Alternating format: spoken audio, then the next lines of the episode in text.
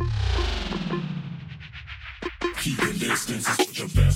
what's up? Mr. Bill here, and welcome to the Mr. Bill podcast. Today I'm introducing the podcast myself um, because I feel like I've been quite absent for a while now, and as a result, I should probably uh, make a little bit of a statement here before uh, the ensuing conversation with Mimi Page. So basically, I've been a little absent from everything, shows, podcasts, etc., due to uh, a pretty nasty drug addiction that I had um, with ketamine.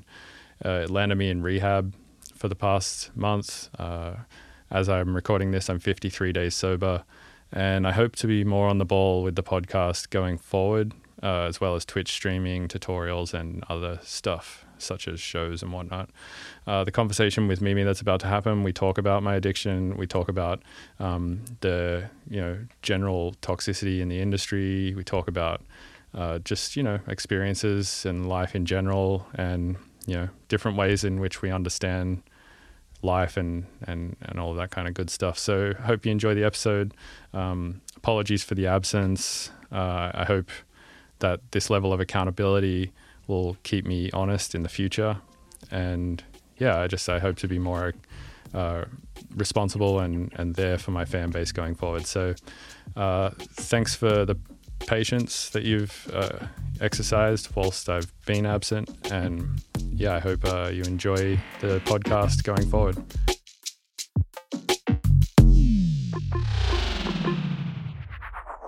Hey, you're listening to the Mr. Bill podcast. Hey, you're listening to the Mr. Bill podcast. Hey, you are listening to the Mr. Bill podcast. Hey, you're listening to the Mr. Bill podcast. Hey, you're listening to the Mr. Bill podcast. Hey, you're listening to the Mr. Bill podcast. Hey, you're listening to the Mr. Bill podcast. Hey, you're listening to the Mr. Bill podcast. Hey, you're listening to the Mr. Bill podcast. Hey, you got, hey, you got listening to the Mr. Hey, you're listening to the Mr. Bill podcast.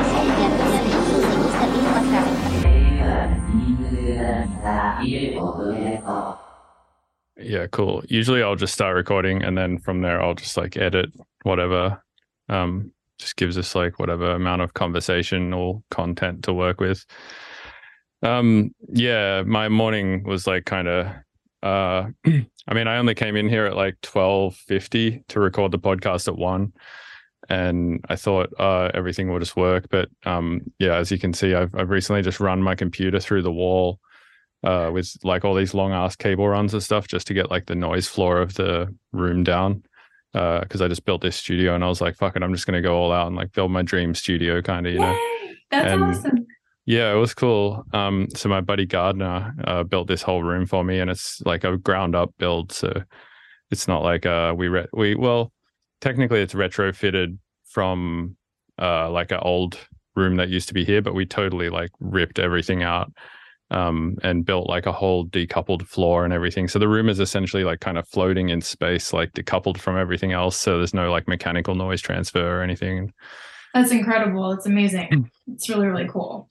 And are, are you in a new house? You moved into a new location. I remember. I think the last time we were talking, you said you you got a new pad. Yeah, I moved to Atlanta um because yeah, like this year has been like yeah, insane for me. It's been so bad and that's kind of why uh or bad and good, but yeah, uh like I went through basically a massive like drug addiction period and then went through rehab and everything. So yeah, I have to apologize for not being able to do the the other podcast that that we'd planned to do um because yeah, I was going through like all of that kind of stuff. So yeah, I just went to rehab for a month and I've only just been out for like 10 uh 15 days or something like that Wow.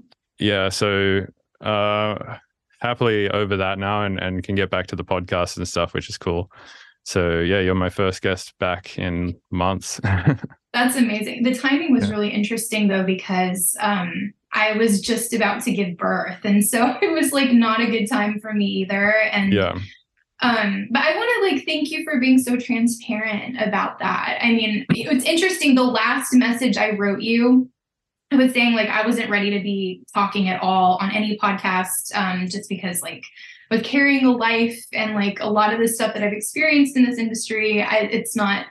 It, it's positive, it's amazing, but also very dark and creepy. And so, like, I didn't want to be talking about that, but I had told you I was like, you're you've got such an amazing um, platform to be speaking on really deep issues And um, I know when we talked before, I was just so happy to connect with you on that way. And so it was so interesting if that's, I didn't know that was going on in your life. And that literally was like this precipice of, you know, the last time I messaged you and then you had that experience. So, I mean, I think it's, if you wanted to talk about it, I mean, I think so many people um, would learn and heal from your journey. And um, that's what I think as artists we do. It's like we're a mirror to humanity if we're going and being that, you know, transparent with our craft, not just in the music, but as, you know, artists and beings, creators. So I, I would just love Right. to hear your story and your journey. Yeah, I'm down to share it for sure. Um, so basically, I guess like for the longest time in Australia, like I was always a drinker. And then when I moved to America, I was like still a drinker. And I basically drank alcohol. That was my drug of choice for for for the longest time, right? Um, and my habit with alcohol was nowhere near as bad as my habit with my next drug, which I'll get into in a minute. Um, it was still bad, but I, I was just I was drinking like basically a six pack of beer a night in the studio, kind of. And I would do that most nights, but then I would have periods of sobriety where I'd be like, all right, I'm not drinking for this month. I'm not drinking for this month. Like, and I was able to sort of like somewhat control it, right?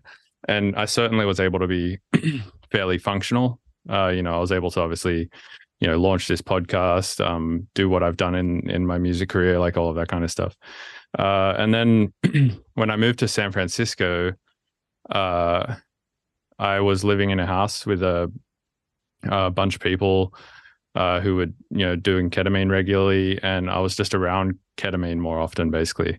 So I started trying that. Not that I hadn't done it before, but like you know, I'd started doing it more regularly, and I was like, oh, cool! Like this kind of, you know, seems like a decent substitute for alcohol. you know, maybe I could just do this instead. So I started doing it, you know, a few times a week, and then that turned into, you know, like pretty much every day, and then that turned into, you know, just fucking all day every day, basically. So I was doing ketamine all day every day for like like eighteen months or something, Wow. um, which is yeah a lot. It's it's expensive. It takes a huge toll on your body.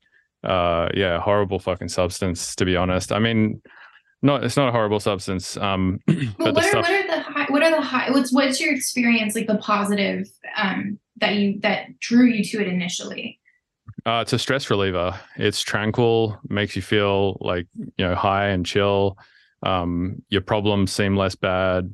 Uh, you seem more emotionally flexible, or at least I, I, could, I do. You know, you know, it Mhm. seems like I'm able to connect with people more without having like you know barriers there. Um, you know, sort of in the same way that you know, maybe MDMA would, but obviously like it's a very different kind of emotional connection uh, or or emotional flexibility that you gain uh, with ketamine. I think. Um, but yeah, basically, like I just got heavily into that, and uh, due to like all the stuff surrounding it with um, depression therapy and stuff, I was like, oh, I'm so smart. I've cured my depression. um, Yeah. but yeah, it was at like a massive cost, obviously, to my physical health. Um, and it caused all sorts of shit. It caused me, uh, I went to jail at one point Wow. um, for five days in San Francisco, like proper put me in a jumpsuit and like went into jail. Wow. What, Um, do you mind sharing like what happened? Yeah, it was a domestic dispute between me and my partner at the time. Uh, she was trying to take my ketamine from me, and I basically like grabbed the bag and pulled it back off her, and she fell back, and then she felt unsafe around me because I was high. So she called the police um, because she just didn't know what else to do, which is totally reasonable. Like a high person around you who's doing something like that, you know, they're they may be li- liable to do whatever. In my mind, I wasn't. Like I definitely was not like trying to hurt her or anything like that. Like I was just trying to get my ketamine back, right? Mm. Um, but when someone's called, like the police are called, they have to take someone for a domestic dispute like that. So they took me, obviously, because she was the one who called.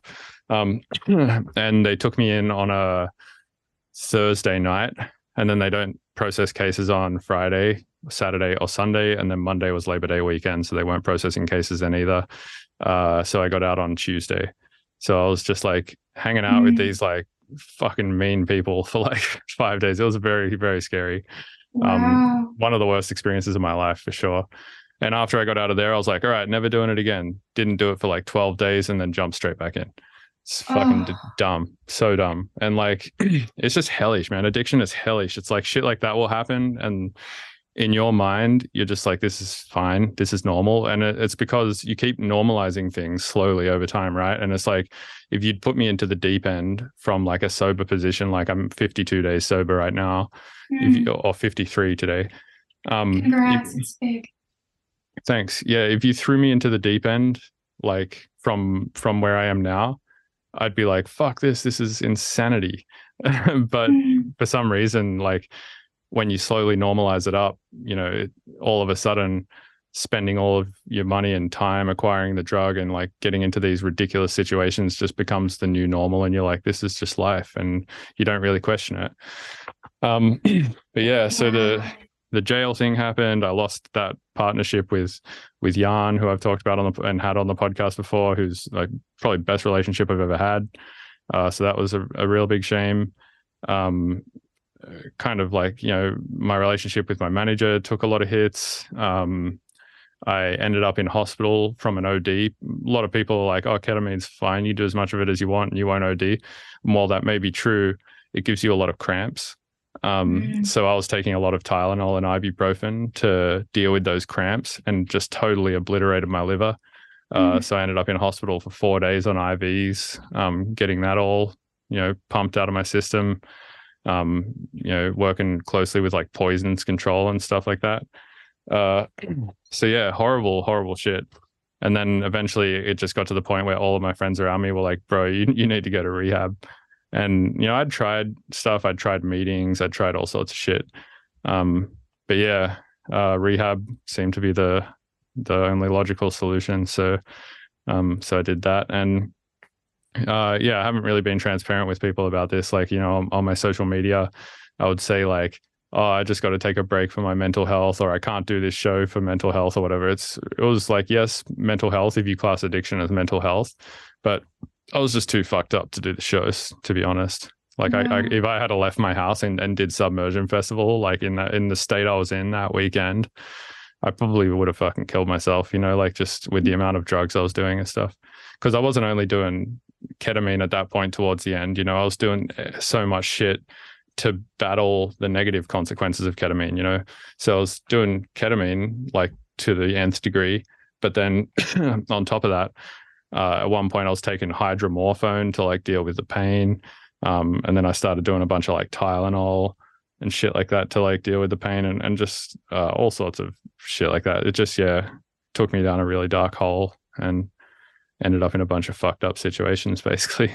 And You're you're so amazing to talk about this right now. Like I just want to commend you because I know the bravery that it takes to talk about it. Just like going to rehab and then you know like being honest about what your experience is but then the fact that like you're using your platform to talk about this is just amazing. So thank i'm, I'm honored to be here with you right now. I'm really grateful. Thank you. Of course, yeah. Um, so I think yeah, a lot of people in the electronic industry um, have similar problems, and it's just very extremely normalized, and that's they probably get to similar places that that I was in in my head, you know, where I was just like, this is totally normal and okay to be doing this much shit. Um, and as far as like talking about it honestly and admitting how bad it was, and and obviously that it was all my fault and and stuff like that is not a problem for me at all but the only the only problem that i see with it is like um my immigration status you know because i got to obviously get a green I, i'm applying for a green card right now Mm, um so if an immigration lawyer whips up this podcast and listens to it it might cause a problem but otherwise uh, i think it should mostly be fine. Like I, I i don't see fans and and stuff like that necessarily losing respect uh for for being honest about stuff like this. And if and if they do then i question whether or not they're like a real fan kind of you know?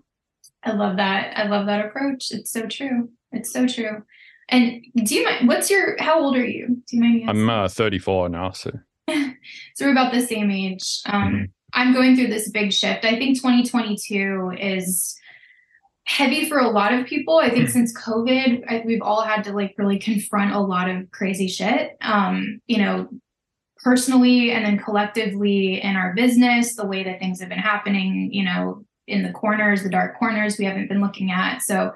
I think that your healing process right now is like so on point with like our age group, our generation, what we should be focusing on.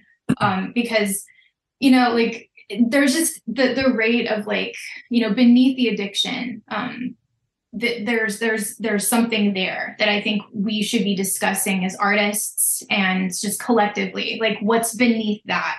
What are we you know suppressing what are we trying to heal with the substance what is that um, and then looking at that because if we can look at that and talk about that i think that that illuminates you know the the, the bigger issue of how do we truly heal from this um, because you know we have to be as maturing artists I think a beacon of light to the younger generation. Um, I grew up in the 90s, you know, we're the same age. Um, idolizing really broken people, which was amazing at the time. And I thought that depression was awesome. Self harm was like what you do.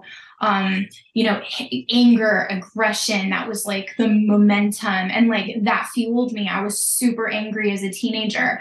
I was so self destructive. And I didn't go to substance, but I went to um, horrible relationships. And I used my career actually as like, which was my big healing the past year for me was like looking at like how I've used this idea of my craft to fix the hole inside of me. And i didn't realize how much darkness was in that industry and the things that i were i was suppressing trying not to look at because this was my safe space. This was the place that i could create and have fun. And and it was magical but it was like you know not a healthy relationship you know and especially like the competition and the demands on us. Um, and then like just financially, you know, like the, the systems of, of compensation and, and all the different methods of, you know, how we're trying to still earn a living as artists, especially post COVID. And it's just like, it's so much that I'm just like, there needs to be a way where we are able to, I think, ascend not just the art, but just like the, the, how we can value ourselves as human beings who create and be an inspiration, a source of light. Because you know, unlike the 90s where there was so much, like it was is amazing to be sad. It was amazing to be depressed. And like that's part of the experience. And shadow work is part of that. We have to honor that. We're not happy all the time.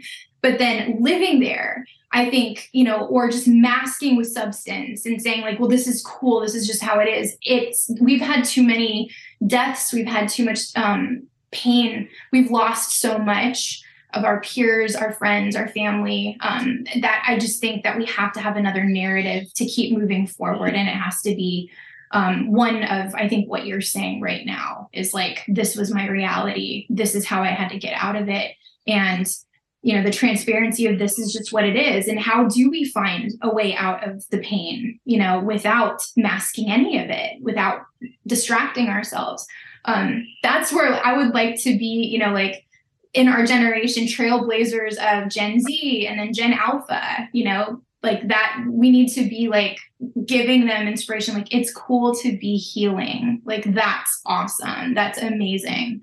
Um which you know, I think long tangent what what what I would love to focus on with you. Like let's talk about like what's behind the addiction. Like what is that? And then how do we get out of that? Mm.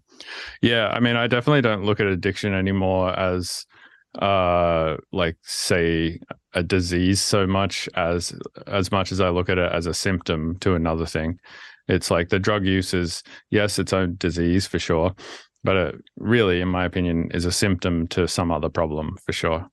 Uh, and I think uh, like a lot of personally my uh, like I, I can't speak for anyone else really but like for my own addiction um most of it stems from uh what i found uh through going through rehab was probably ptsd mm-hmm. um like uh there's these things called this something called an ace score which is an adverse childhood experiences score uh and if you have a score of four or more then your class is having ptsd and for every one extra point you get it like uh shit goes up exponentially uh, and then if you have a score of four um you're uh like having depression for you and anxiety and, and all of that stuff like your chances for having all of that stuff goes up by like i don't know 100 times or something crazy like that Uh, and for and for every other point that you get after that, it goes up exponentially apparently. And I got a score of eight.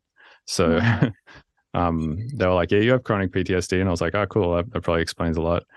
Uh, so so maybe some of it comes from there, and I think um, for me personally, the solution is probably going to be just a lot of type of like EMDR therapy and stuff like that to try and like dig up those traumas and and get past them. Um, and we were probably, talking about that. Sorry to interrupt you, but do you remember No. our podcast last time? That's what we were. I was literally going through that when I talked to you. yeah. Have you heard of ART as well? ART. Remind me what that is. Um, I don't know what the acronym exactly stands for. Let me Google it real quick so I don't speak out my ass. Um, it's basically a form of EMDR and it just works faster, apparently. Have you done about it? Have you have you started it yet, or are you? I started E EMDR, yeah, uh, where they basically try to trigger like both sides of your brain, like bilaterally, by either giving you two um, handheld sticks that vibrate like from side to side, or with a light that like just basically moves from side to side. It like kind of strobes, and you just like follow it with your eyes whilst your they're eyes. whilst they're giving you trauma. And apparently, the bilateral stimulation of the brain whilst they're doing the therapy makes it more effective or something like that. Mm, Um, so I, I found it to be kind of interesting. I didn't find it to be as um, groundbreakingly insane as some of the other people at my rehab did. Like some of the people who were doing it were like, "Holy shit, this has like changed my life." Um, but they were also like insanely religious. You know, like I I went to rehab in the Bible Belt in um Wow. Pensacola, so everyone there was like insanely, deeply, deeply spirit uh, Christian wow. uh, yeah, it was kind of um, it was a crazy experience because I'm very much not religious. So Yeah. to be around like that much religion at the same time, it was it was yeah quite the experience to be getting to to be sobering up around that and then Yeah, being are you- the are you agnostic or are you an atheist, or how do you? How, what do you believe? Um, no, I would not say I'm agnostic. Uh, and I don't think anyone can truly be agnostic. I don't really understand how that could be a thing, right? Yeah. Um, because there's always so- like, if you ask an agnostic person, like, why are you agnostic? They'll start explaining to you like all of these logical reasons and shit. And you're like, well, you just believe that. Like, that's, that doesn't, that's, that's still a belief, you know? it's like, how do you have zero belief? That doesn't make Yeah. any sense. Um, so I would say I'm probably uh, atheistic or spiritual, somewhere between the two. Because I, I just personally think that we don't know what the fuck is going on. Like so many things have happened in my life where I've been like, well, that defies like anything I believed before about this one thing, you know, and then then all of a sudden I'm like, well, I guess I was wrong about that, or we don't know. it's interesting like the way that i look at it i'm pretty spiritual i've, I've been my whole life um only because i i just i think this world is so incredible. Whatever makes the grass grow it's not me. Whatever makes the ocean move it's not me. Um you look up at the night sky we don't know anything. Like look at the massive billions of, of galaxies and stars up there. Like uh, it's beyond me. So whatever that is it i think gives us music you know? Like it, it, it we're the vessel for that. And what's i think so interesting is like you are recovering in such like a heavily even if it's like you know one perspective because it's interesting i moved to the bible belt and i'm i'm not that you know but i moved to the forest in the middle of nowhere from los angeles and i'm in the woods in east texas and it is a bible belt but i opened a metaphysical store that's kind of based on how I feel. It's just about like beauty and peace and being present. And there is something else. I don't know what that is, but I think it's love. Um, and the fact that you're recovering, even if it's not, you know, like how you feel, there's something that is being held for you that's like higher than us. And I think that like the miracle of of healing is that it takes something higher than us. It, it, it takes something I think higher than science. There's there's just something that is like a little extra. I don't know. I, I can't explain it, but like the fact that like you win it all, you know, is is a miracle to me. Like the fact that you you have a podcast talking about it is a miracle to me. Like that's something that's like really transcendent of of the ego mind you know or whatever that voice was that says you know like don't do it you know you, you did and so I, I don't know what it is but I, I just my my my faith is just something and and something love based and that is ethereal and not human Um, so Mm. I just think it's interesting that was your surrounding as you were healing. Yeah, totally. Because one of the parts of AA is um, giving yourself up to like God or a higher power and basically admitting you have a problem and being like, I can't solve this problem by myself. I need like a higher power to basically take the wheel because clearly when I'm at the wheel, it doesn't go well. Um, and for me, obviously, I don't believe in God in the Christian sense that they were believing in him.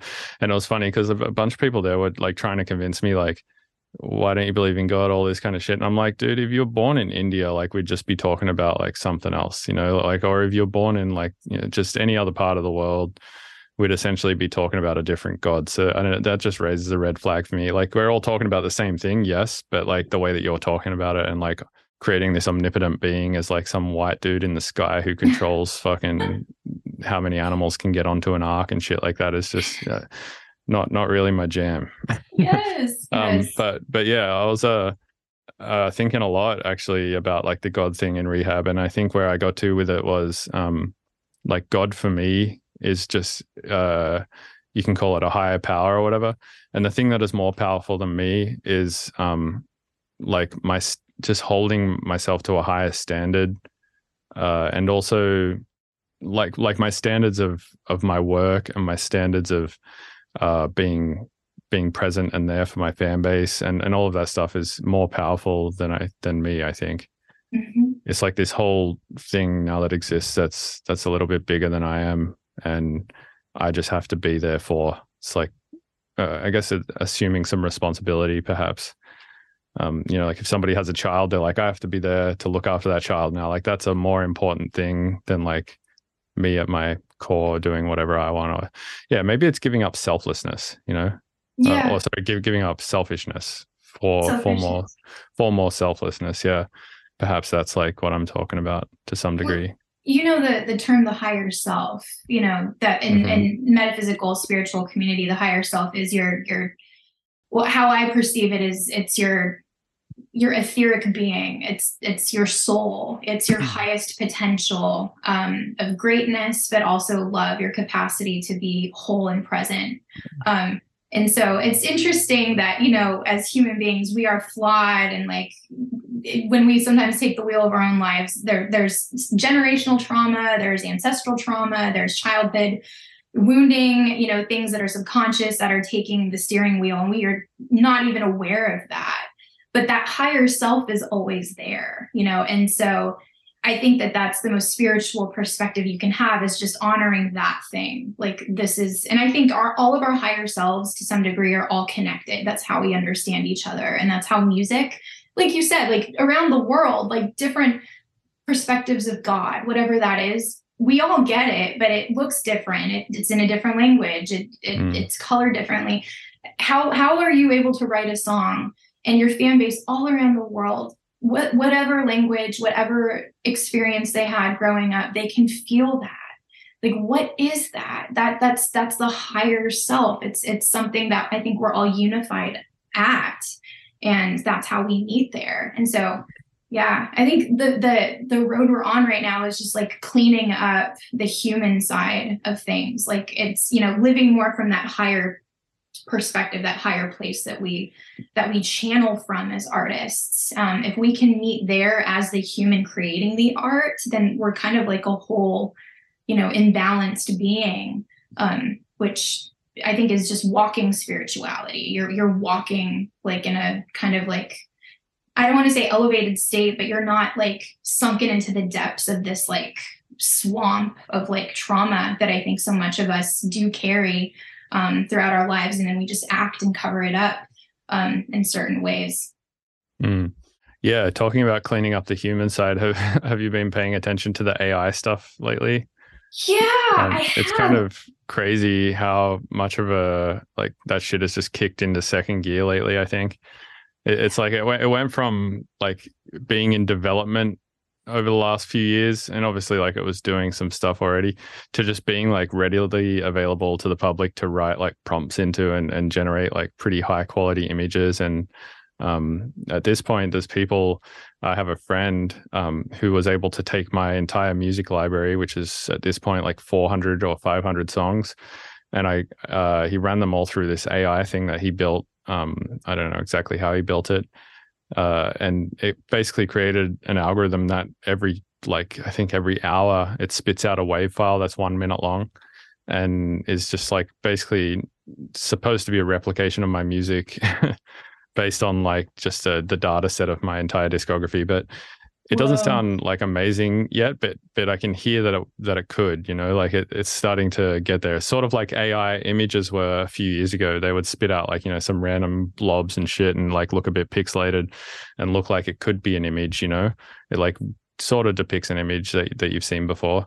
And then you know if, if you just fast forward like two years from now i think that we're going to be there with music where you could just say take subtronics's whole thing or like whoever like whoever's entire library throw it in and then just be like all right we can just generate endless amounts of that now. So it's like when, when you go to spotify then it's like you know how it's like this is mr bill or like this is mimi page or like mimi Yeah. page radio or whatever. Yeah. it's like that that shit i think eventually is probably just going to be ai and it's just they're just going to generate songs of your caliber and and your style just endlessly. And Well, i don't think we're that far off that. I think we're like a couple of years off that What about the human voice though? Like AI cannot replicate. It's getting really close. Have you seen those deep fakes that people are doing yet? Like, for instance, Joe Rogan, right? He obviously has like tons and tons of his voice online. Yeah. My friend Benn Jordan the other day, I don't know if you've ever watched the Ben and Gear channel. He uploaded a short of him speaking to himself where he deep faked both Joe Rogan's voice and Jordan Peterson's voice and was like having a like mock up podcast conversation between Joe Rogan and Jordan Peterson where both characters were played by him and they sounded pretty much the same. like if you close your eyes and listen to it it sounds like you're listening to Joe Rogan and Jordan Peterson. God, that's trippy. That's really trippy. But I think that's it's like, I mean, how do you feel about that? Like, how as a, as an artist and as a musician, how do you feel about Well, an- another point that I would like to make um, is the human voice to a computer is no more complicated than really any other waveform uh, or any other complex waveform, right? Like white noise is like a complex waveform. The human voice is also just a complex waveform. So to to a computer, they're the same amount of complexity, I would assume. If not, white noise may maybe may even be more complex. Um, how do I feel about it? I would say um, in one regard, obviously, my brain makes an argument for it being a bad thing because then it like cheapens, um, you know, humans' art by oversaturating it, making it like it's like inflation, right? It's like if you if you just print billions and billions of dollars, then the dollar is worth less. It's kind of like if you just are able to print like a billion hours of Mimi page music, then the ones that you made and spent so much time on are like worth less, kind of right. Like there's an argument that can be made for that. But then there's also the argument of like we made an AI that can play chess and can beat any chess player in the world, but we still sit around watching humans play chess against each other. And we still are in awe of the best chess players on earth. Mhm. Um, so I don't know. You know, it's like we have cranes and shit like machinery that can lift up like giant, massive tons of metal, but we still go to the Olympics to watch somebody lift like a heavy thing over their head, you know, in Olympic weightlifting or whatever. So to some degree, I think there is um, some part of us as humans that likes to appreciate the um, the awesomeness and the uh, impressiveness of other human beings to be like, well, I know how difficult that is to do, and they spent their life trying to achieve it, and now I'm watching it, and that's pretty impressive, and I'll pay money to go see it or whatever. It's like yeah. that's that's kind of how I feel about it a little bit. I, it might be like that, or, um, you know, surely in functional circumstances where you need to move a giant piece of metal, you're not going to go ring up an Olympic weightlifter to come and move it like in a factory. You know, you're probably just going to use a crane, and I think probably the same will will apply for AI music. It's like if you're just making YouTube videos and you just want some backing music for the sake of like having some backing music or something, yeah, you're probably not going to call up like Hans Zimmer to do that. You know, like you're probably just going to use some AI to generate it. And I don't know. I think maybe that's the way it'll go, but who knows? Yeah, I know a lot of artists are really upset. Like I I did that generator and I was just like, okay, you know, let's just see what it looks like. And I'm not a visual artist, but I've fought through Napster. Like my whole upbringing was like everyone telling me music doesn't make money. It's hard to do um, because people are pirating things. And now with AI, this fear of like, well, a composer is just going to be a computer now and like your whole job, your profession will be obsolete. And it's just like I'm just so tired of that negative perspective. Like I'm I'm like there has to be another way to survive. Like, you know, the survival momentum in me is like okay, well, maybe we have to get creative with this. You know, you can't replicate the human soul. You can't. So maybe we have to, you know, harness deeper within ourselves to to get this new elevated form of us and how we create. Um, you know, it's just like the, the world we live in now, you know, you have a podcast, but you're also an incredible artist. And, you know, like it, there's so many different facets of us. So depending on just one method of like creation, I think is an outdated thing. I think that we have to be multi versed in so many different things now and and see the capacity of what we can even do um and if you don't have that resistance of like hey like this like your form of income of just like doing jingles on youtube or whatever like that's going to be obsolete you can have ai well then don't spend your time thinking about that like how can you innovate in a different direction how can you you know think of different ways like you know one thing that blew my mind was i created my own virtual instrument and i knew in a way that like you know, if I had my voice playable and anyone could create with me, then yeah, like I wouldn't be that exclusive. You know, I don't want to be that exclusive. Like I think it's magical that if I pass away, my voice will live on forever and you can always play me no matter what, you know, and, and that was just an ego shift within me of like, this is me just adapting to a new time in our humanity where this is just going to be a new form of innovation. Um, so I, I, I I've just seen so many people angry, and I get it, and I, I totally like feel that, and that's a valid perspective of saying AI could take over careers, they could take over, you know, industries. I see that, I honor that, but my argument is, well, then how does that push us in a different direction? How can we innovate and see? you know what's what's capable and possible um, in a different direction you know maybe outside of music outside of visual painting like how can we you know there's there's you know the times we're living in you know i think that we have to harness our own survival as getting back to addiction how do we survive as a human race right now like we're facing like legitimate like crazy shit mental health wise state of the world um, wars are here, you know, like um, diseases, um, it, it, the suicide rate, children are just massively depressed. Like focusing on something like being mad at AI, I think is like just valid. But I think that we have to look at the core, like how do we survive as human beings here right now, and how do we find joy in our human experience? Yeah, I in terms of like giving uh what it is that makes you impressive as a musician away and giving other people the power to to just have that. I actually think that's a healthy thing to do as a as an artist and I've done it in the same way via tutorials. And part of me when I gave or when I when I still do give away like all the tricks that I know and and have spent like years or months or however long cultivating and figuring out um, part of me is like, well, no, I don't have that trick exclusive to me, and therefore other people can sound identical to me, right? But even after giving away literally all of my information, I'm still yet to to see anybody who sends me a piece of music where I'm like, damn, that sounds exactly like something I would make, you know? Like it, it sounds, yes, like there's some tricks and stuff in there that I use and and you can tell that they've watched a lot of my tutorials and are influenced.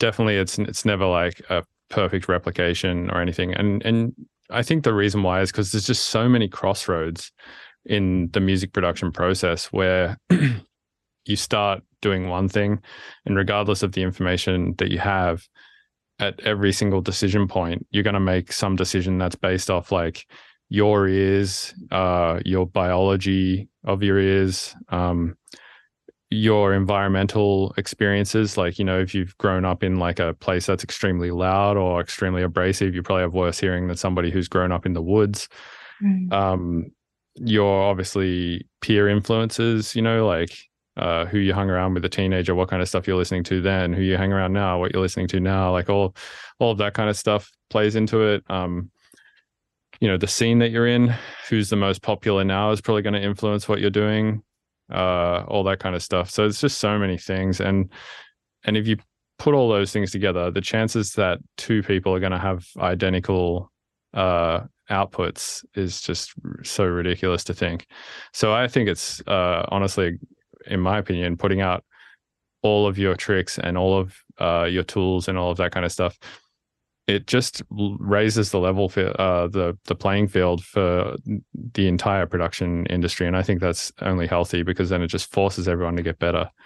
Yeah. And like you're saying, it's like we're all trying to just like get to a better, higher version of ourselves, and I think that that that's a good way to do it is to for everyone to to share what they have because obviously like people learn things at different rates, right? So it's like if I share what I learn at my rate, you share what you learn at your rate, and vice versa.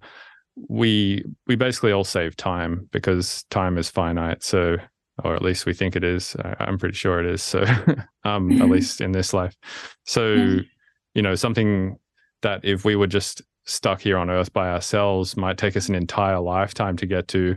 We now learn by the age of like two, you know, and hmm. yeah. So I think that that's kind of cool and important to be doing.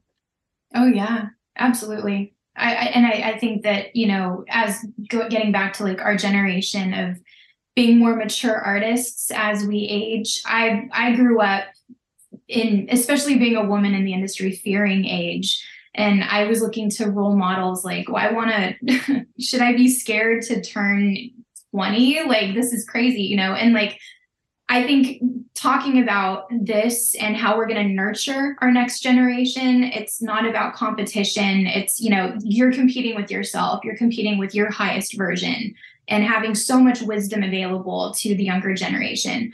You know, I, I used to mentor at my old high school before I left LA. And one of the most beautiful things that I witnessed was that, you know, I'm teaching my production skills and my wisdom tips in my craft. Mm-hmm.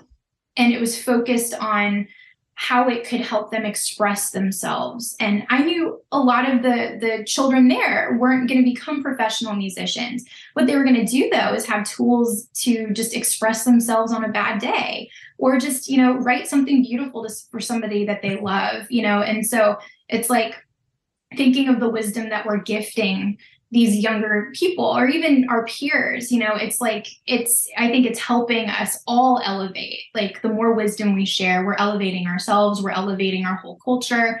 Um it's like a you know and as we age we're going to be mentors. We're going to be holding um you know love and not just competition. It's not like this you know i'm, I'm so tired of that energy. Um we need to be supportive of everybody i think. Mm. Yeah, I think um, a lot of that uh, competitive, negative type of competitive energy comes from the idea that um, what somebody else gains, somebody else loses.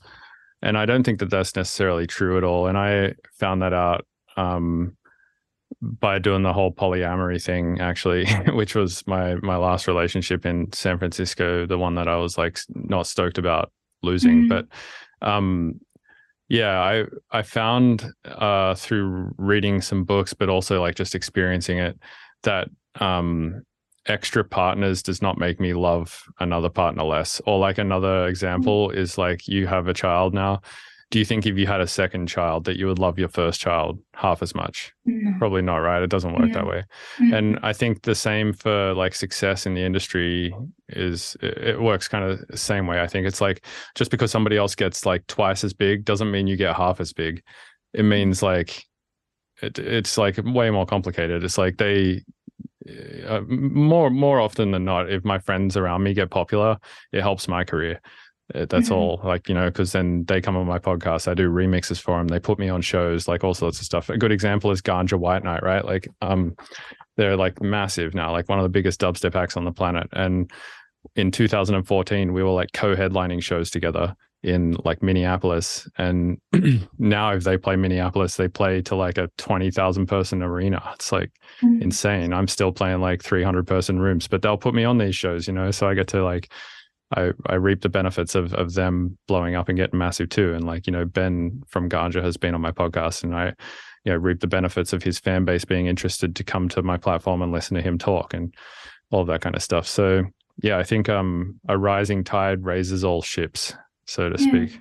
Well, it was interesting. You brought up a really good point, though, because I think you're speaking from a healthy perspective. Um, I think this is very healthy. You're thinking of the health of everybody. But last time we spoke, we were talking about our challenges in the industry, and sometimes we don't have that dynamic. We have Mm. to fight for that. And, you know, speaking of children, yeah, I just had my first child. Absolutely, like most elevating, life changing experience of my life.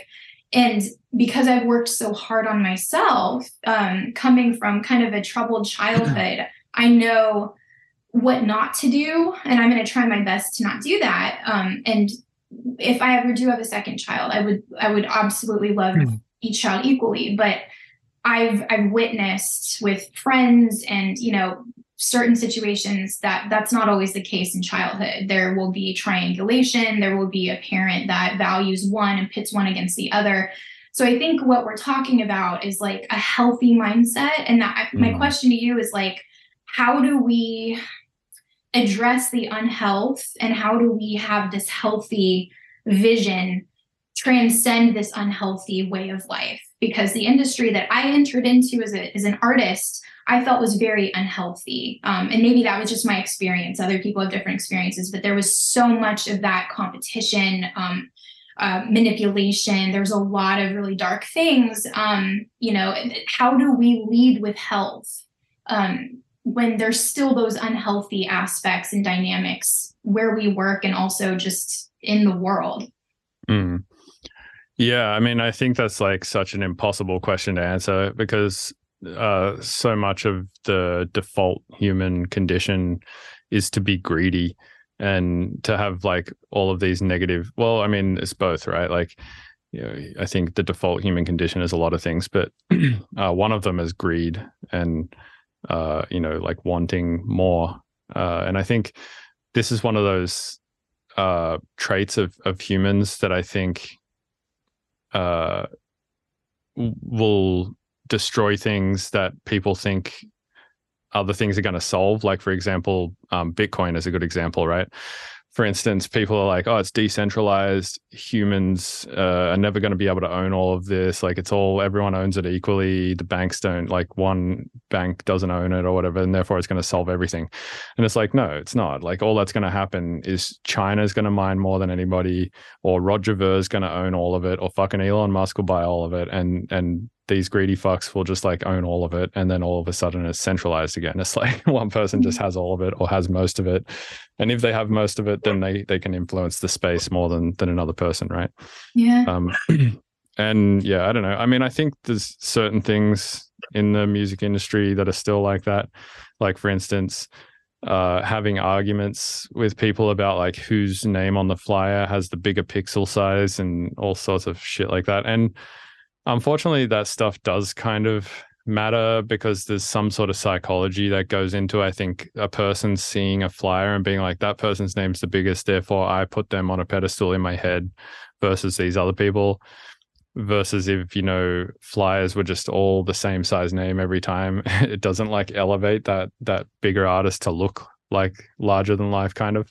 And i think to some degree people want that a little bit as well. It's like we've always wanted to have some sort of deity or, or whatever to look up to you know like jesus or something like that. So we we yeah i think to some degree it's like a necessary evil to do that on the uh, flyers. And that's just one aspect. Obviously there's so many aspects i think of of where people seem to be like biting and and competing in these really just strange ways. Um but yeah i don't know. It's a really tough thing to think about and and solve i've thought about it in, in like many different perspectives over the years and i've just come to the conclusion that's just the way it is and, and i just have to I can't change it. I can't control that. I can't let other pr- people's problems become my problems. And so I have to just try to control the things that I can control. And that's obviously just me. Uh, Yeah. So, yeah, I try to keep that perspective these days because otherwise, um, that's what leads me down those those bad paths. You know. Yeah. Well, I think you brought up a good point about leadership. You, you know, there will always be a hierarchy. There's always going to be, you know, people love to follow people. Um, but who's in leadership? You know, that was that was part of uh, the campaign that I had worked on last year of um with DanceSafe was uh public figure accountability and responsibility. And like, if you have a platform, if you're a leader, what are you leading with? Are you leading with a perspective that's healthy? You know, and and I think that that's what we can change. You know, if if we're in any every everybody has a platform to a degree. It doesn't matter how small you are. You have an influence over somebody, even if it's one person. And so if you just work on yourself um, and you focus on being balanced and healthy here, um, that leadership is going to make ripples around everybody that is around you. Um, and so there will always be a hierarchy, but you're not having somebody at the top that's very destructive and harmful and having a narrative that's, you know, going to destruct and harm others. Um, so I think, you know, like you said perfectly, you can only focus on yourself, but I think le- like leading with that message of like, here's how I'm working on myself. Self work is amazing. I, I don't have it all together, but here's how I'm finding balance and here's my path forward. And that transparency is so beautiful. And then moving forward and inspiring others to do the same. I think that that I think that inspires massive amounts of health around us, especially as artists in an industry that hasn't really led with a healthy mentality. You know. Mm. Yeah, totally. I think the industry at large um, necessarily doesn't lead with a an incredibly healthy mentality, especially some artists in particular. Like for a good example is John Summit, right? Like this dude who's just gotten massive over the last I don't know year or something like that. His entire brand is like I'm fucked up all the time. I'm so drunk at the after party. Um, I'm on cocaine. Like he's he's just constantly. If you look at his Twitter feed, he's just like, man, I'm so fucked up right now. I'm doing all this shit, mm-hmm. and he still looks like really fit and like well put together. So I mean, I've either got to think um, he's just an anomaly and he's able to pump down drugs more than anybody else and keep his shit together and stay productive and and maybe he what he is doing is not classed as addiction. Um, uh, or he's getting real bad drugs and they're not really doing anything. One of the two. Maybe his dealer's selling him vitamins. You know.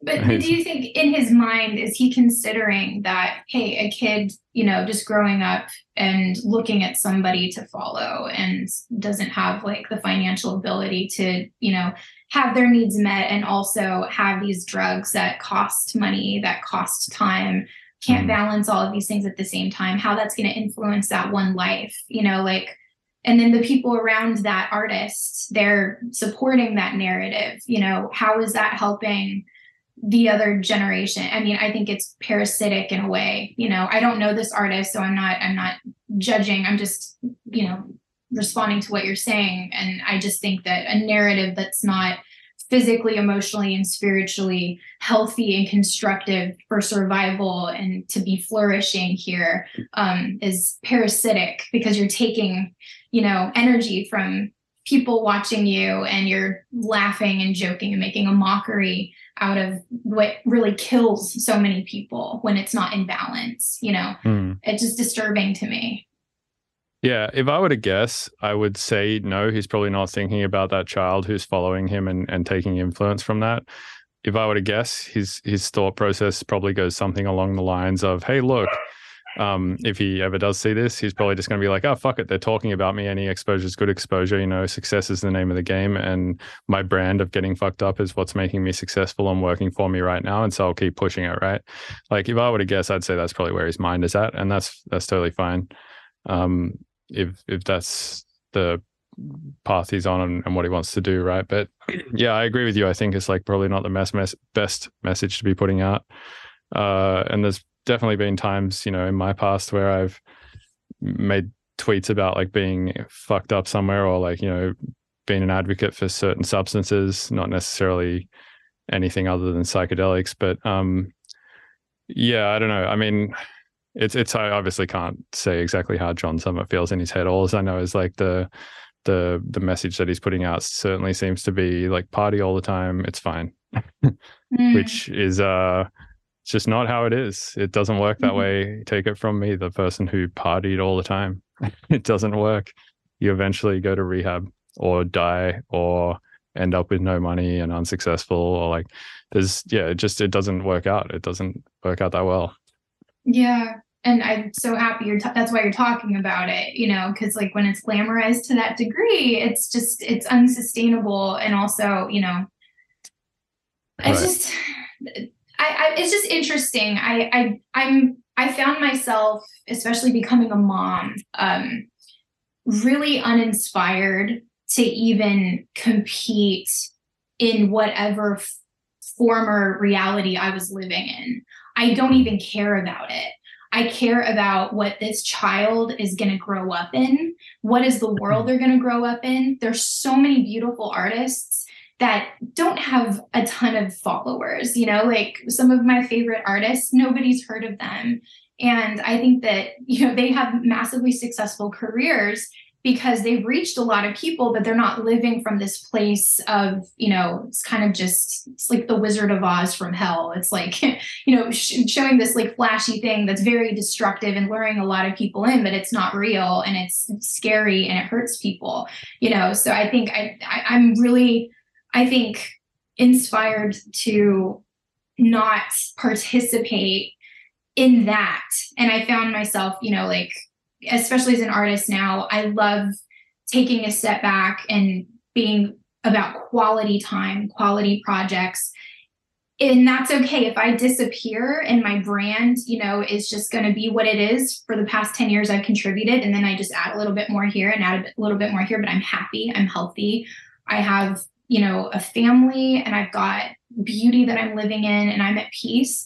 I think that's massively successful. And that's not the business model that I was taught or trained to participate in. Why is that not okay? Why is health, peace, serenity, raising a new generation of, of human being, why is that not like like a cool thing? You know, like Mm. it's it's bizarre to me. Um I, I think to some degree that success, uh, that version of success is also pushed as well. Like the whole white picket fence, family, buy a house, like all that kind of stuff.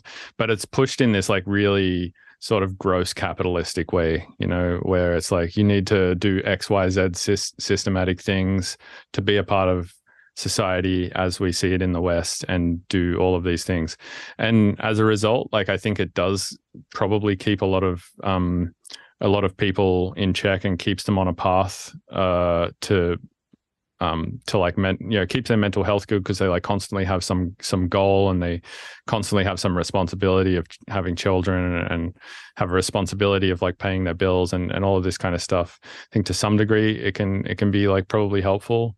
Um, but yeah, I think we need to sort of like re re gear it a little bit to be maybe less um, capitalistic and maybe a little bit more um, yeah healthful as you've been saying. Yeah, it's not about numbers and just achieving this one thing. We've we've all done that. We have icons in every field. You know, we've maximized th- that, maximized that type of structure. What what has it done for anybody? You know, like we're, we we need to be innovative in how we're like building in different directions. Like we're we're living in a time of a lot of confusion, um, and I think it's self indulgent to just focus on acquiring um just it's just old it's old energy you know like let's let's give and feed new wisdom. Um and, and speaking from like a female perspective one of the most incredible things i i did was just take a step back embrace my age become a mom. The physical process of creation was brutal you know like it was unbelievable and i'm just like this is like the most creative thing I've ever done in my life. Like, oh my God. You know, and I just growing up heard so many negative things about aging, um, becoming a mom, living, you know, in a smaller area. It's not glamorous because I come from LA. And it's just like, it was all just a, a, a false narrative to me. Um, and it's just, I think that simplicity is so beautiful. It just takes you back to, you know, nothing is boring. It like like being being peaceful and you know what what's boring about being peaceful? You know i think a lot we all avoid peace to some degree because we've been traumatized so much. And so when we're trying to be silent and just quiet it's loud. And we have to look at that stuff that's so loud you know? So i i i, I think that i think at the core what i'm trying to say is like this like race to the top i think is kind of trauma inspired. It's like what are we trying to like run to and from and like even it's also being, trauma inducing, right? yeah, it's trauma inducing. It's sick. It's like Mm. you know, I, and, and but I, I will say, you know, to own your greatness, you know, they're they're incredible artists that how how big can you grow? Like that's beautiful, you know, not to knock growth, but it's like when you focus on that, that's the model and the structure to have a career and to strive and, and, and thrive. I just don't think that that's the way, the only way. You know, there, there's a, a more well-rounded experience right now. Um, that, yeah. You And could also it- look at it backwards too, though, right? As like having the well-rounded experience and the peace experience and all of that stuff is also not the only way to happiness as well. I think like for different people, different things make them happy, right? Like I got bunch of friends. and A good example is Ben from Ganja White Nights, fucking super happy. He's pretty, you know, I'm assuming he probably takes on a lot of stress as well to try and like get to where he's gotten and to try and maintain it. And he works really hard, but like at the same time, he doesn't seem like he's in some like unhealthy mindset about it. You know, he seems like genuinely happy. Um, So I think yeah, just for different people, it works differently. You know, like uh, I got another buddy, um, Squanto, who's been on the podcast before. He's actually a lot of people don't like him because he got cancelled a while ago for saying a bunch of shit on Twitter. But I mean, he's the dude who who drove me to rehab and got my ass in the car and took me there. So I have a lot of respect for him um and uh he's since like put out an apology letter and stuff and i think it was really well thought out but. He he also went to rehab but uh yeah he, for for him like he tried to do the thing where he got massive as well and it completely destroyed him. He had a full on psychosis and like went through this like crazy thing ended up going to rehab and shit same as me you know? Mm. um different situation in his case but yeah i think you know for some people that's the result and for other people you get like you know people like ben from ganja who are completely level-headed and and having a great life and yeah he has a kid or two now actually and you know he's chilling so yeah i think um just for different different people who are geared different ways you just got to find like your natural rhythm and natural flow that you fall into for sure Yeah, absolutely. And and having that be just available wisdom, just like whatever if you're if you're at your own state of peace, like you are balanced within yourself, you feel good, you're not escaping, you're not self-destructive, you're not destructive to the people around you and just keeping that in check, like your own trajectory is just your when you when you garden you you plant a seed in the ground and it's going to grow how massively it wants to grow. That's the intelligence of the seed. That's what we have within us. Um, i just think that you know talking about a lot of this stuff that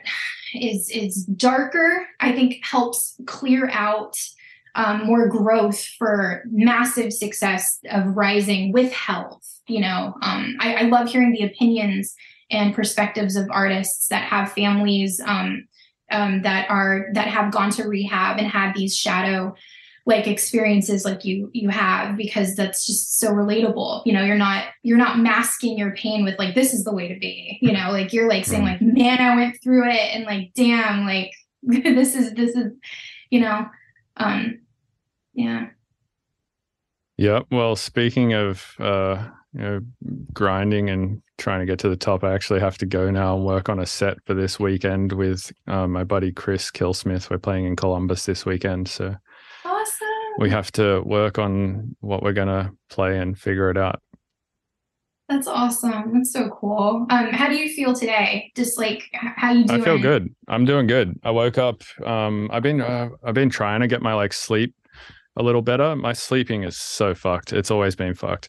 Mm. um i've been trying to get my ass to bed by midnight like just to up my chances of going to sleep you know like even if i don't feel tired i'm like i'm just going to go put myself in bed at midnight and that will like you know maybe up my chances of sleeping and i take meds now at night um to try and put myself to sleep i take uh 50 milligrams of seroquel and 10 milligrams of melatonin Mm. um so that's been helping a little. Uh they got me started on that in rehab because i was just like I, I was just like i can't sleep. Mm. um and that's been helping a little bit but still i mean even with that i didn't get to sleep last night until like 4 a.m so i woke up at like midday today and a couple of days ago i woke up at 5 p.m it's like my sleep is just so crazy. It's all over the place. But yeah Mm. I, I really would like to get into like a routine of like midnight sleep like 9 a.m wake up or something around that realm because i feel like when i get up earlier when the sun is still in low solar angle yeah I just feel better. And I think it has a lot to do with that um uh, getting a lot of like low solar angle lux into your eyes at that time of the morning when when it is at that angle, it like triggers something in your brain to go like, all right, it's morning, like daytime, let's like start the fucking engine. Yeah. Whereas when the sun is in like high solar angle or like at the other side of the world, um, Yeah. it triggers the opposite response, which is like we we now know that the lux are coming from that direction. It triggers your brain to to shut shit down, and then yeah, just I just have worse days when I wake up later. So I've been trying to wake up earlier. Um, so today I'm sort of in the middle. Like I woke up halfway through the day, so I'm like the engine's half going.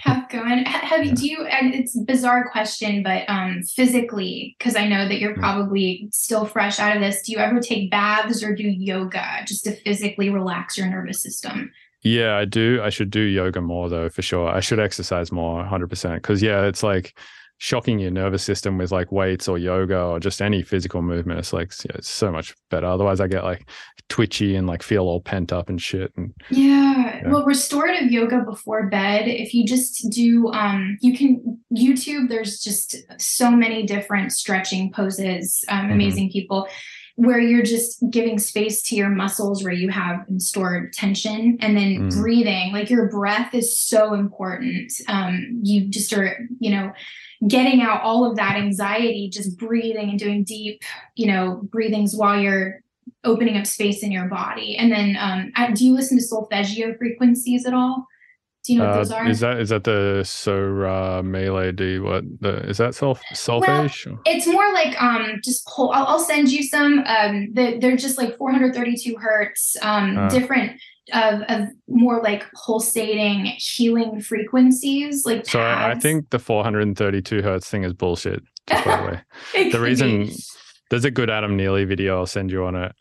Uh, Yeah. Yeah. So the as far as I know, the argument for the 432 hertz is not actually just tuning stuff down by eight cents, but rather um, working in like non-equal temperament scales, where like each note is not um, an equal distance apart to break up the octave. It's like the distance between like the first semitone is like different to the distance between the second and third semitone, and so on and so forth up the scale. So it's like a slightly different type of scale Mm. um some people think that that's like what makes it more healing or whatever and and in electronic music it becomes kind of difficult to work with those scales Yeah. because there's only so many synths that can take the dot tun files that will give you those non-equal temperament scales like zebra takes them Bazille takes them i think maybe serum might Kontakt might there's a few but like not all of them do Mm. but uh, the good argument that Adam Neely makes is um, like if you think about what a hertz is in the first place, is it's just a measurement of cycles per second, right? So like one hertz is one cycle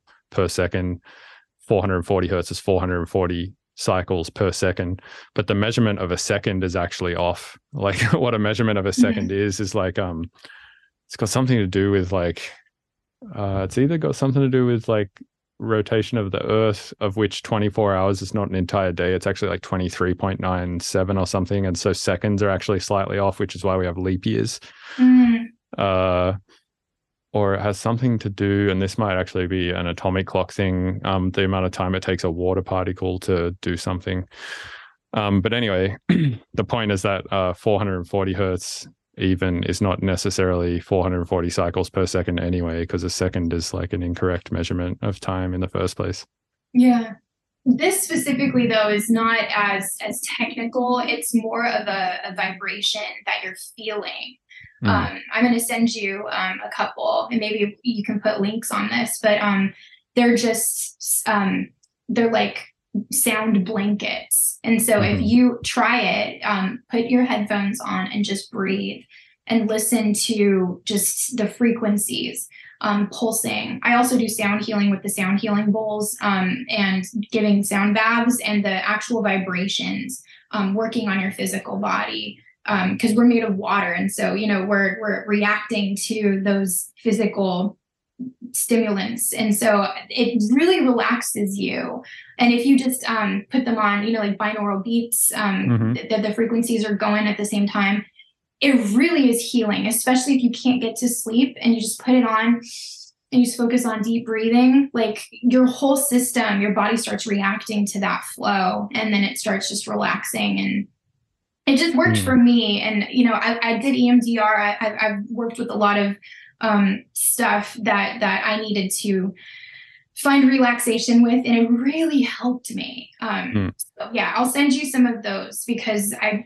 It's hard. You need your sleep, but it, it, it works. I think. Yeah, I'm definitely down to try it. My mindset with things like that in the past have been like more logical and, and stuff like that. But my mindset these days is more like, I don't know what the fuck's going on. I'll try whatever. I don't give a shit. But like in general, my mind still has this knee jerk reaction to think stuff like I, I would say the reason why a binaural beat works is because just the activity of listening to it puts you into the mindset of being uh, intentional with wanting to be in tune with your body because you're like all right binaural beats let's go. I'm going to be in tune with my body right now. And like you just you set that intention and you do the thing. And the binaural beat is just the thing that like causes you to to want to sit there and actually pay attention to your body for a second right? Whereas if you weren't listening to the binaural beat maybe you wouldn't do that. You'd just be like i'm just going to like fuck around or do whatever sort of like you people think vinyl sounds better when it just objectively does not. But the reason why I think is because they put it on and because they're like physically going to the effort of like loading a vinyl disc onto the player and putting the needle into it and like specifically Yeah. listening to it through their good hi-fi speakers, then they'll go sit right in the middle of both speakers and be very intentional about listening to it, you know? So they're Mhm. paying attention more versus if they just like put on Spotify in the background, it doesn't seem as ceremonial. So they Yeah. don't like pay as much attention to the music and therefore it's just whatever. When Spotify objectively sounds a lot better. Um yeah. Well, let, So let me it- ask you some. Let me Yeah, ask you something. Though. there's another Um, example of this as well that I would like to bring up is um steroid use. Uh, a lot of people say like, "Oh, I took steroids and then I got massive," right? Um, but in actual fact, I think a lot of the reason why people get big on steroids is because once they start doing the steroid course, they never miss a meal, they eat extremely cleanly, and they work Mhm. out like twice a day, right? um, Whereas if you just did all of those things and didn't take the steroids, you'd probably just get like just as big as well, right? But but the Mhm. action of taking the steroids makes you like try that much harder. Yeah, exactly. Um, and I, yeah, I would say the same thing applies a little with the binaural beat thing. Like it just makes you pay more attention because you're going to the effort of like putting the thing on. Anyway, that's that's my knee jerk reaction thought there. Yeah, well, let me ask you because I, I love how analytical you are, and that's that's an approach I, that you're dissecting it that way. Um, have you ever done sensory deprivation, like a I flotation? have. Yeah, I did it once and I uh, couldn't really stay engaged with it because um, the door had like a, it was like a two, so there's like two railings next to each other to get into the door, right? One was to sort of like lean on, and the other one was to grab the door and pull the door open. And I was like, man, someone could just like put a broom through there and I'd be stuck in here. so Wow. I constantly was like pushing it open to like make sure it would still open. And also my phone was like out there and shit. And I was like, someone could just like steal my phone. And then the other thing that was um keeping me from like fully submitting to it was that um you're so buoyant in there. I was like kind of just like pushing myself off the edges and stuff around the tank and it was really fun. So I was like I, I just couldn't stay engaged for uh, there was a bunch of reasons. Yeah. Oh, that's so amazing. Well, it's interesting though, because when you are absent, and I was going to have this as a suggestion, um, meditation is the hardest thing. And so it literally forces you to stop everything, stop the thought, stop analyzing everything. Like, don't even think about it. Don't think of how this is helping, why this is, what is this doing? Um, is, you know, like, drop all the thoughts, drop all of it. Nothing matters. And so that sensory deprivation, that brings up so, like what you said, like, I could die in here. Someone could steal from me. Um, this is fun though. All distractions, all Yeah. distractions. Totally. The, the most amazing thing, which goes back to like the solfeggio, is like it's absence, absent of melody. Melody is a language. So you Mhm. literally are not even listening to anything. The sound is just padding so that you're not alone in your thoughts.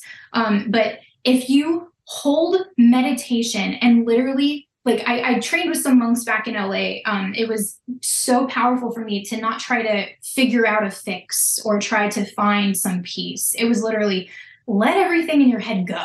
Like you don't need it. Your mind will scream at you, like it did for you. And it's a just put put your thought on a little river and just let it go. Well, I have to do this. This could happen to me. This is, none of it matters. None of it Mm. matters. None of it matters. And you know, if you've done psychedelics, um, I, I found that experience to be um, matching. Where you know, like um, psilocybin has been very healing. It literally, I, I felt like nothing matters. Like n- Mm. none of my thoughts matter, um, and that would help you sleep. Is if you just all the thoughts. Okay, someone could hurt me. I could lose this. I don't want to do this. Blah blah blah blah. And you just look at the the whole stack of thoughts, and none of it matters. Nothing matters. Just flick it away, and then just be nothing. And then Mm. boom, there's your peace. It's so hard. That's It what is, I yeah. that's what I practice. It's impossible, man. Like the default human condition, or at least my default, is to just do things in my head cerebrally. Like it's, and it, yeah. I, Sam Harris has a good way of putting it. He says when he tries to meditate, he feels like he's been hijacked by the most boring person alive. which is which is exactly how I feel too. It's like as soon as I start trying to meditate, I'm like, I have to update my credit card in my gas company thing. I, I forgot about that, and like, oh shit, I should probably get a haircut. I'm like, oh man, I wonder if like that tap out in my garage is going to freeze over in the winter. It doesn't really get that cold in Atlanta, but maybe you know, like I start just like thinking all of this kind of shit. You know, like what if somebody sets off like a nuclear bomb in Pakistan? You know, like just all this random shit, uh, Yeah. like thought after thought after thought, and it's just like it's literally chaos. If you if you like actually pay attention to like what's going on there, you you're like if you just like had a computer Yeah. that was like outputting all of this as text, and you're sitting there reading it, you'd just be like, this is fucking bullshit. Like who's right? You'd be like, this is That's- literal like nonsense. yeah that's that's like the sensory deprivation thing i think is that's would be so good to practice you know sleeping or just releasing that or just sitting with your thoughts and doing that it's like going to the gym of peace Yeah. like you go and you jump on the treadmill of not moving anywhere you're not going to achieve anything. You're Mm. just nothing. And then because if you really logically though if you analyze what have all these thoughts gotten any of us? Like yeah we're just dancing around in 2022 on a tiny rock floating in space. Like it's all so silly. Like what is this doing for anybody? You know how are we feeling? Drop it Mm. all. Drop the story. Just drop it all. Just be nothing for like five minutes. It's amazing. It'll change your life. Mm. yeah, just like uh recovery, right? It's uh simple, but it's not easy. no God. Yeah. I know it's it's a daily practice. I I have to clock in. I'm terrible at it. It's it's my my daily practice. Drop your head, just drop it all, and then it's just like. And I realize how much you just carry, like in your physical body. All your thoughts are just like overwhelming, and it's just like I carry that that that programming every day, all the time. Like, oh my god! And then you go on social media, you go on this, it's just like thrown at you, and it's just like all the time. It's exhausting. You just like Mm. just put it away put it away i think the healing is in that dark space where you're boring that's where the healing really is Mm. Yeah, absolutely. All right. Well, thank you so much for coming on the podcast again. I, I really appreciated this chat. And um, yeah, I hope you have a good rest of your day. And yeah, best of luck to you and your child and your family and everything else until next time we chat. thank you bill much love Yeah. Yo, what's up? Thanks for listening to the Mr. Bill podcast. This show is produced and edited by Robert Fumo. You can get early access to the show by going to my website, MrBillsTunes.com, and paying me instead of Patreon. And remember to go rate and review on iTunes, or I'm going to come to your house and punch your dog in the throat, upper deck your toilet, and fuck your partner. Note, I may or may not do those last couple of things. Uh, you should probably just go rate it on iTunes or Spotify or wha- whatever it is that you listen to the podcast on because it really helps the podcast. Um, but but just know that that it'll go a long fucking way to me not doing those things if you do go do that. So uh, just just putting that out there.